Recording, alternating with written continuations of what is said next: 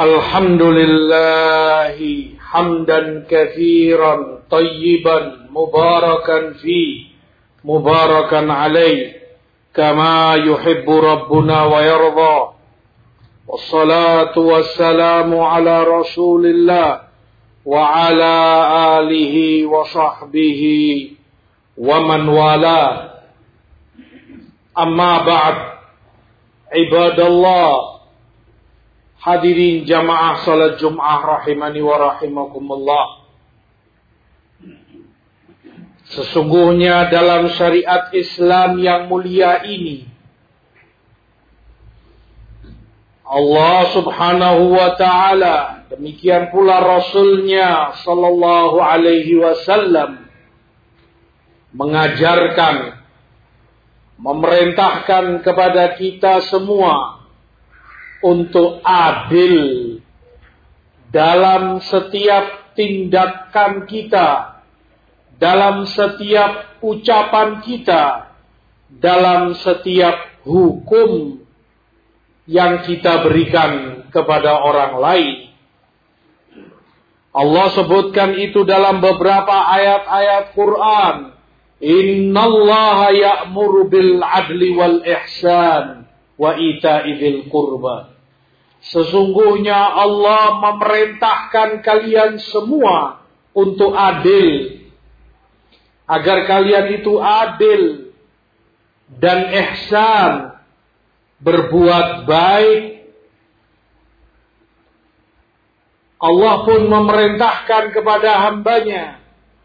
Wa idha hakamtum fahkumu bainakum bil adl jika kalian berhukum, berhukumlah pula dengan keadilan yang adil. Jika kalian berhukum menjadi seorang penentu, menjadi seorang hakim. I'dilu huwa aqrabu taqwa. Allah sebutkan adillah kalian karena adil itu lebih dekat bagi kalian kepada takwa. Ma'asyiral muslimin, jamaah sekalian yang dimuliakan Allah dan yang saya hormati. Karena Islam mengajarkan keadilan kepada kita umatnya. Maka yang menjadi lawan dari keadilan ini dilarang keras oleh Allah dan Rasulnya.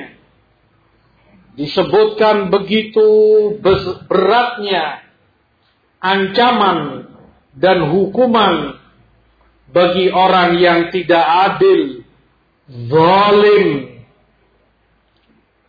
Kezaliman diharamkan dengan segala bentuknya sedikit maupun banyak, sebentar apalagi lama, kepada siapa pun itu.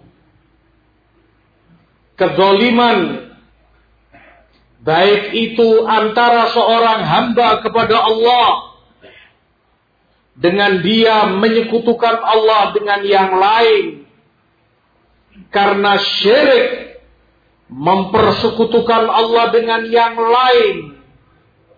Di mana seorang hamba manusia makhluk menyembah beribadah kepada selain Allah adalah bentuk kezoliman yang terbesar.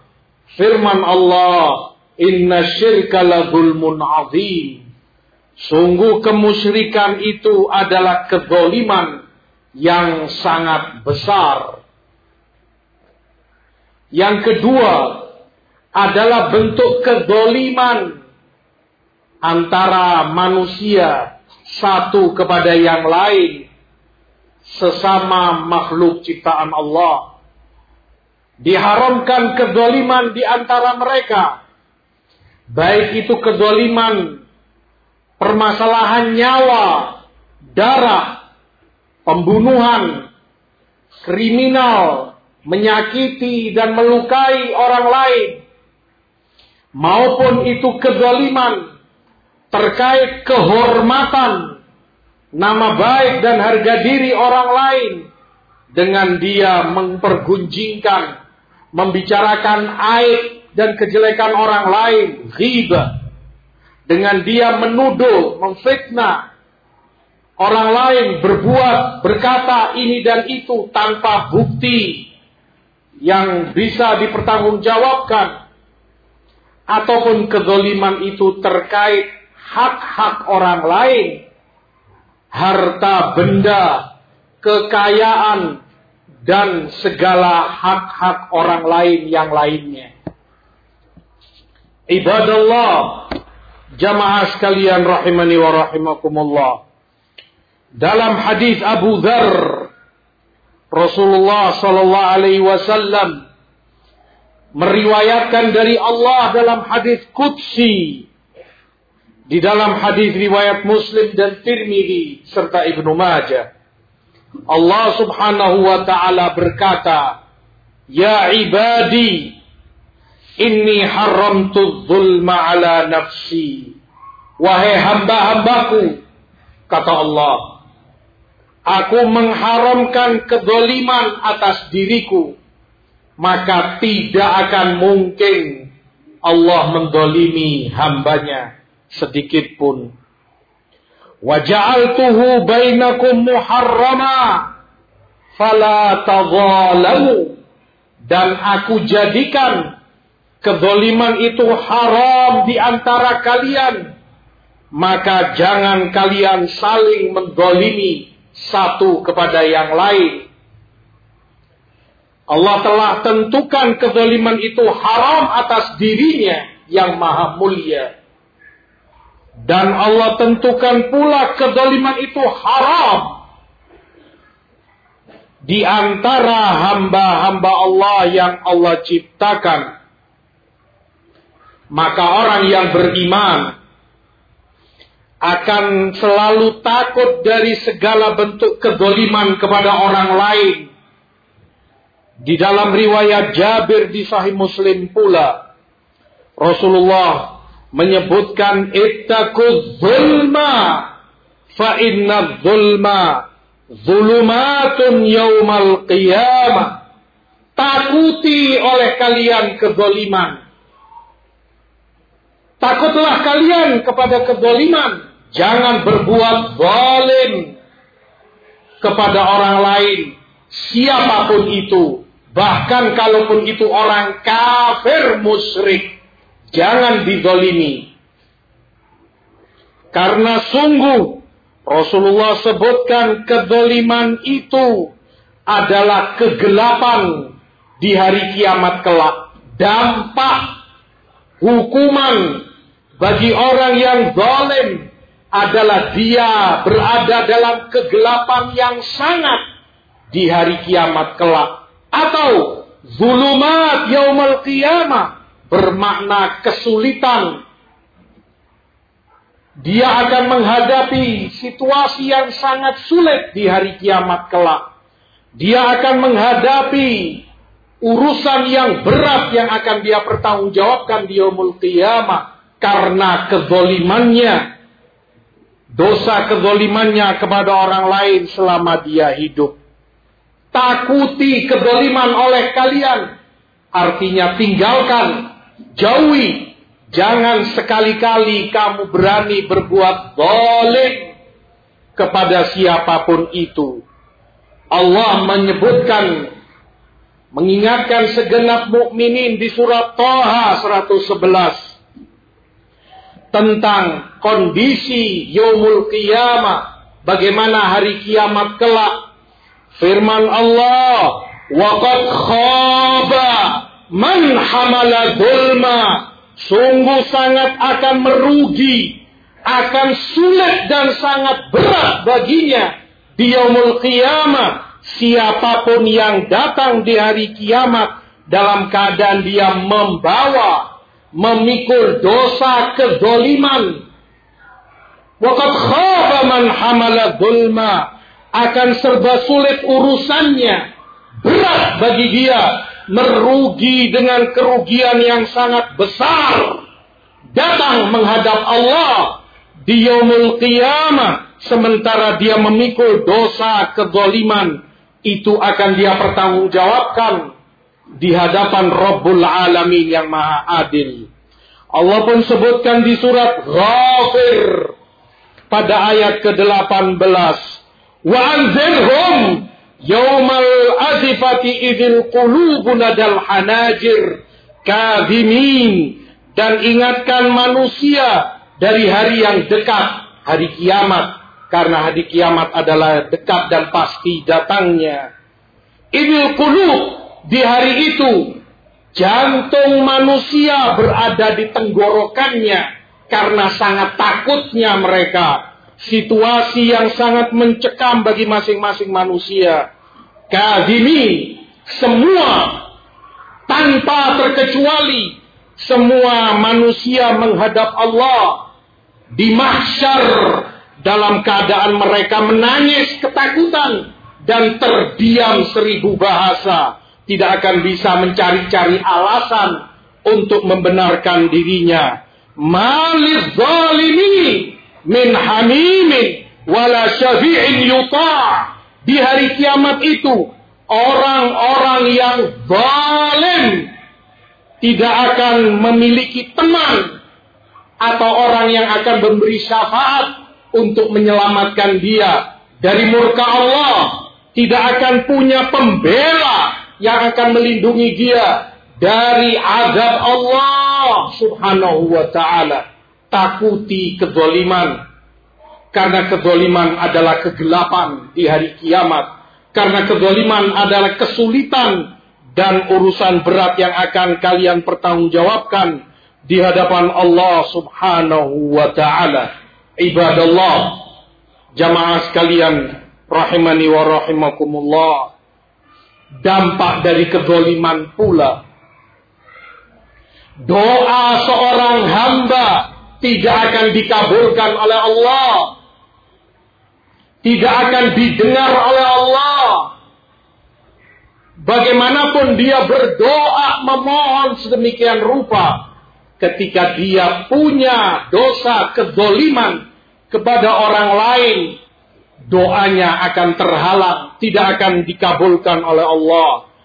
Dalam riwayat Ibni Mas'ud di Tabrani. Rasulullah sebutkan. La tadlimu fatad'u fala yustajabu lakum Jangan kalian berbuat zalim. Karena jika itu kalian lakukan, kalian kalau berdoa, memohon kepada Allah, tidak akan Allah kabulkan. Watastasku falatusqaun. Kalian kalau berbuat zalim, kalian memohon kepada Allah hujan. Ketika masa paceklik, kemarau berkepanjangan, Allah pun tidak akan turunkan hujan kepada kalian. Watastansiru fala tunsaru. Karena kedaliman pula jika kalian memohon pertolongan kepada Allah menghadapi problematika kehidupan kalian dan itu pasti ada pada setiap insan. Allah tidak akan beri kalian pertolongan. Terhalang semua ini akibat kezolimannya kepada orang lain bercerminlah masing-masing dari kita apa yang membuat doa kita selama ini tidak dikabulkan. Apa yang menyebabkan umat Islam tidak mendapat pertolongan dari Allah. Jangan-jangan terlalu banyak menumpuk terakumulasi kegoliman demi kegoliman yang dilakukan oleh mereka sendiri di antara satu kepada yang lain. Ukubah, hukuman berat dari Allah Subhanahu wa taala bagi orang-orang yang melakukan kezaliman. Hadirin jamaah sekalian, rahimani wa rahimakumullah. Kezaliman pula mengingatkan kita terhadap hadis Rasulullah sallallahu alaihi wasallam tentang al-muflis atadrun manil muflis tahukah kalian Siapa orang yang merugi itu? Hakikatnya orang yang pailit. Mereka jawab, orang yang tidak punya harta, yang ludes modalnya. Rasul jawab, bukan itu. Tetapi orang yang pailit dan kerugian besar adalah datang di hari kiamat. Dia membawa pahala solatnya. Dia membawa pahala puasanya, sedekahnya, dan dan yang lain-lainnya kebaikan selama hidupnya. Namun, saat dia menyangka pahala itu akan menyelamatkan dia dari neraka, pahala kebaikan dia mengira akan mengantarkan dia ke surga. Ternyata dia datang di hari kiamat itu membawa sekian kedoliman, mengambil harta fulan, menipu fulan, menyakiti fulan, Sekian banyak orang dia dolimi selama hidupnya. Terambil pahala-pahala kebaikannya. Dibayarkan kepada orang-orang yang dia dolimi. Sebagai tambal dan penutup dari dosa kedolimannya. Sampai kemudian pahala-pahala dia ludes. Habis pailit. Jatuh rugi besar hamba ini. Tidak ada lagi sisa kebaikan yang dia bawa di umul qiyamah karena dosa-dosa kedoliman yang dia lakukan kepada banyak orang selama hidupnya. Nas'alullah al-afiyah wassalamah. Ibadallah, jamaah sekalian, rahimani wa rahimakumullah. Kedoliman bagi seorang hamba, hendaklah dia selalu ingat, ada yang mengintai pahala dia. Ada yang menunggu kebaikan-kebaikannya. Dalam riwayat Baihaqi, Rasulullah SAW sebutkan, "Fama tazalu madzalim bani Adam tatba'uhu hatta ma yabqa lahu hasana wa yuhmalu alaihi min sayyiatihim." Kedoliman-kedoliman orang semuanya mengintai dirinya untuk menggerogoti pahala-pahalanya. Terambil semua kebaikan yang pernah dia lakukan sampai itu habis. Tabungan kebaikan yang dia kumpulkan selama hidupnya. Ternyata dia masih banyak hutang. Zolim kepada fulan dan fulan. Maka terambil dosa mereka. Diambil dosa orang yang dia zolimi yang tidak bisa dia bayar dengan kebaikannya untuk kemudian ditimpakan itu dalam catatan kejelekan dia. Nas'alullah al-afiyah wassalamah. Dampak kedoliman begitu berat. Dosa kedoliman begitu besar. Di sisi Allah subhanahu wa ta'ala. Berat dan gelap. Itu yang akan dihadapi seorang hamba. Pertanggungjawaban dia di yomul qiyamah kelak. Oleh karena itu di Bukhari Muslim Rasul ketika mengutus Mu'ad ibnu Jabal ke Yaman. Rasul ingatkan salah satu wasiat beliau. Wattaqi da'watal madlum. Fa innahu laysa bainaha wa bainallahi hijab. Takuti olehmu doa orang yang terzolimi. Artinya, jangan kamu sekali-kali mendolimi orang. Jangan sekali-kali kamu berani berbuat dolim kepada orang lain. Karena doa orang yang kamu zalimi antara doa itu dengan Allah tidak ada tabirnya. Tidak ada penghalangnya, artinya pasti dikabulkan oleh Allah. Bahkan dalam lafaz lain disebutkan wa in kana fasiqa au fajira. Kalaupun yang kamu zalimi itu orang fajir, bahkan kalaupun itu orang kafir sekalipun, doanya tidak akan Allah tolak. Terkabul doanya. Dan itu akan mengintai dirimu. Kamu akan terkena doa orang yang kamu dolimi. Malapetaka. Kejelekan akan menimpa dirimu. Cepat ataupun itu lambat. Pasti kejelekan itu akan menimpa dirimu. Yang kamu dolimi sakit hati Orang yang kamu dolimi tidak bisa mengeluh ke sana kemari. Dia hanya mengeluhkan perkaranya kepada Allah. Dia angkat tangannya. Dia ucapkan, Ya Allah, Ya Tuhanku. Fulan menggolimi aku. Fulan menipuku. Fulan menyakiti aku. Fulan balas dia ya Allah. Timpakan hukuman kepadanya. Dan pasti, pasti hukuman itu akan menimpa dirimu yang berani melakukan kedoliman kepada orang lain. Rasul ingatkan kepada Mu'ad, takuti wahai Mu'ad, doa orang yang kamu dolimi. Artinya diingatkan oleh karena itu jangan sekali-kali engkau berani berbuat zalim kepada orang lain. Doa dia mustajab akan dikabulkan oleh Allah subhanahu wa ta'ala. Aqulu ma sami'tum wastaghfirullah innahu huwal ghafurur rahim.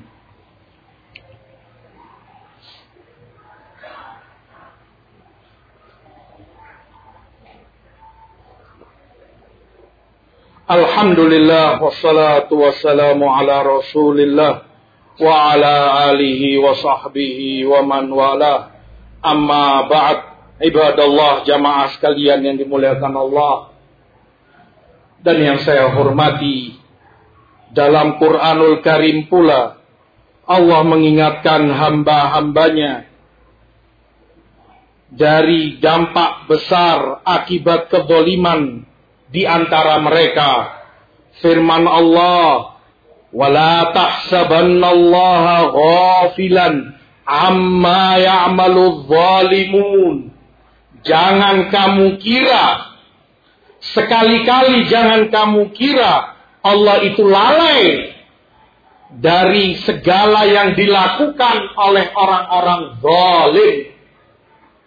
Jangan kamu mengira Allah melupakan begitu saja. Mungkin yang terzolimi dalam keadaan lemah. Mungkin yang kamu zolimi dalam keadaan tidak mampu, tidak punya kuasa untuk membalas.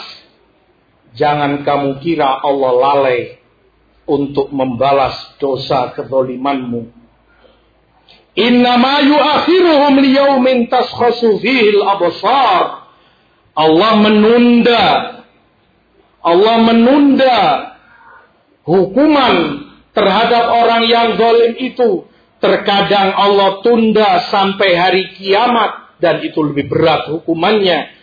Di hari mata mereka terbelalak melihat beratnya hukuman Allah karena kezalimannya muhti'ina muqni'i ru'usihim la yartaddu ilaihim tarfuhum wa afidatuhum hawa.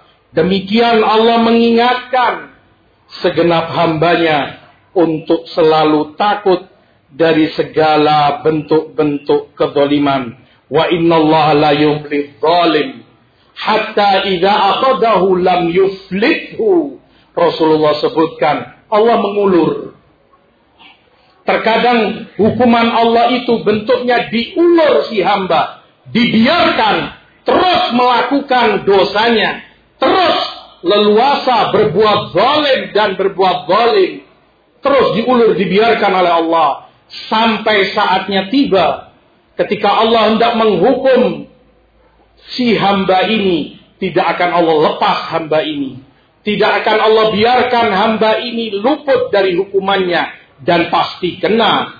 Bagaimana tidak? Itu hukuman dari Rabbul Alamin pencipta pengatur dan penguasa seluruh alam semesta ini.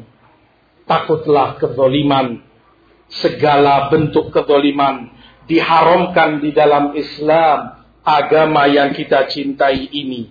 Ibadallah, jamaah sekalian rahimani wa rahimakumullah. Dari berbagai bentuk kezoliman dan itu sangat banyak adalah bentuk kezoliman seorang suami kepada istrinya tidak memberikan hak-hak istrinya sebagai seorang istri. Hak seorang istri banyak untuk dihormati, muasyarah bil ma'ruf, digauli dengan dihormati, dimuliakan. Ketika hak-hak istri itu dizolimi, perempuan lemah, perempuan tidak berdaya, tapi ingatlah wahai suami, kezalimanmu ada yang mengintai dan akan membalas kepadamu. Na'udzubillah Jangan sampai istrimu mengangkat tangan sebagai pihak yang terzolimi berdoa kejelekan bagi dirimu. Bentuk kezoliman pula sebaliknya seorang istri yang tidak melayani dengan baik kepada suaminya. Kewajiban dia sebagai seorang istri dia tinggalkan dan dia sia-siakan. Bentuk kezoliman pula. Kezoliman pula ketika seseorang punya hak kepada orang lain tanggungan dia ulur-ulur dan dia persulit. Fulan punya hutang piutang kepada orang lain. Jatuh temponya, dia mampu membayarnya, tapi dia tunda-tunda, dia ulur-ulur. Kezoliman yang punya harta membutuhkan uang itu. Kamu zolimi dengan tidak kamu tunaikan kepadanya. Demikian pula sewa menyewa, kontrak, dan segala bentuk akad yang semisal itu selesai urusan seharusnya segera dia selesaikan dengan baik. Tapi terkadang sebagian orang zalim mempersulit mengulur-ulur sehingga ada pihak yang terzolimi ada pihak yang tersakiti. Takuti kezolimanmu kepada hak-hak orang lain. Termasuk kezoliman pula ketika seorang tuan majikan tidak memberikan upah yang seharusnya didapati oleh anak buahnya, oleh pegawainya, padahal itu jatuh tempo tanggal di mana dia harus mendapatkan upah dan gaji dari keringat yang telah dia keluarkan selama ini. Zalim si tuan ini, zalim si majikan ini, zalim si atasan ini. Demikian pula bentuk kezaliman ketika seorang pekerja zalim bahkan kepada waktu amanah yang telah diberikan kepadanya. Dia sebagai pegawai janji ketika dia memulai pekerjaannya Anda masuk jam 7 pagi, pulang jam 4 sore misalnya. Atau itu mungkin pegawai pabrik, kantor dan semisalnya. Tapi dia zalim, dia masuk jam 8 atau 9 pagi. Dia pulang jam 3 atau jam 2 siang. Zalim, karena ada waktu yang seharusnya kamu berikan kepada majikanmu, atasanmu. Kamu dolimi dia. Waktu kerjamu kamu kurangi, kamu korupsi. Ini kezoliman. Takuti akibat kezoliman itu. Dosanya telah kita dengar bersama. Takuti dampak kezoliman tersebut. Termasuk bentuk kezoliman adalah orang tua kepada anak-anaknya. Dalam segala hal, bahkan itu Rasul sebutkan masalah mencium Sebagian anakmu kamu cium, yang lain melihat, tetapi tidak kamu cium. Dia sakit hati. Dia berperasaan anakmu yang lain. Zolim orang tua itu kepada anaknya. Demikian pula termasuk bentuk kezoliman adalah warisan. Dan betapa banyak terjadi kezoliman di masyarakat dalam urusan ini. Fulan yang merasa kakak tertua mendolimi adik-adiknya diharamkan mereka dari hak yang seharusnya didapati seluruhnya atau sebagiannya.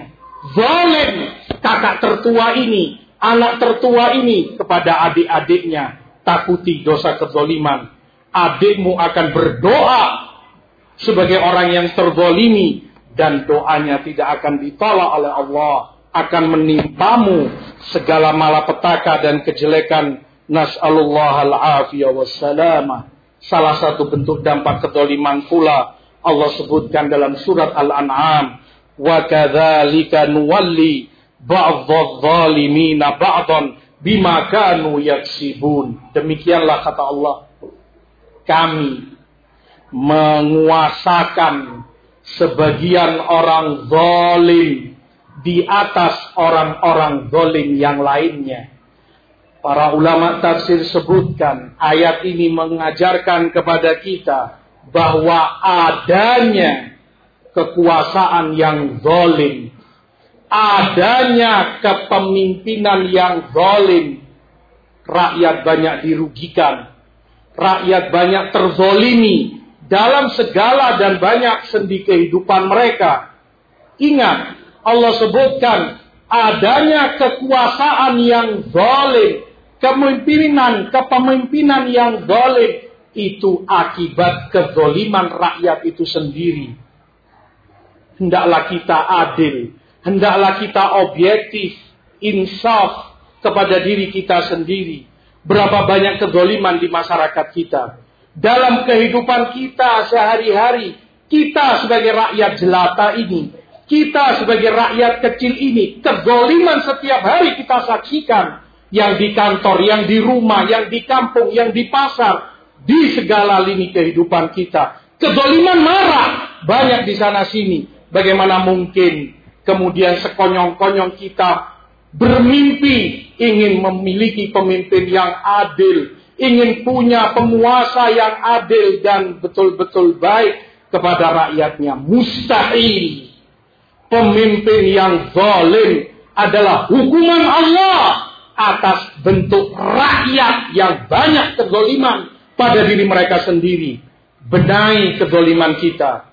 Bersihkan diri kita dari kezoliman pasti Allah pun akan berikan pemimpin yang adil yang kita cintai pula. Mudah-mudahan Allah memberikan segala hidayah dan taufik kepada kita untuk adil dalam tindak tanduk kita selama hidup. Menjauhkan kita dari segala bentuk kezaliman. Amin. Ya Rabbal Alamin. Allahumma salli ala Muhammad wa ala Muhammad. Kama sallaita ala Ibrahim wa ala ali Ibrahim innaka hamidun majid. Wa barik ala Muhammad wa ala ali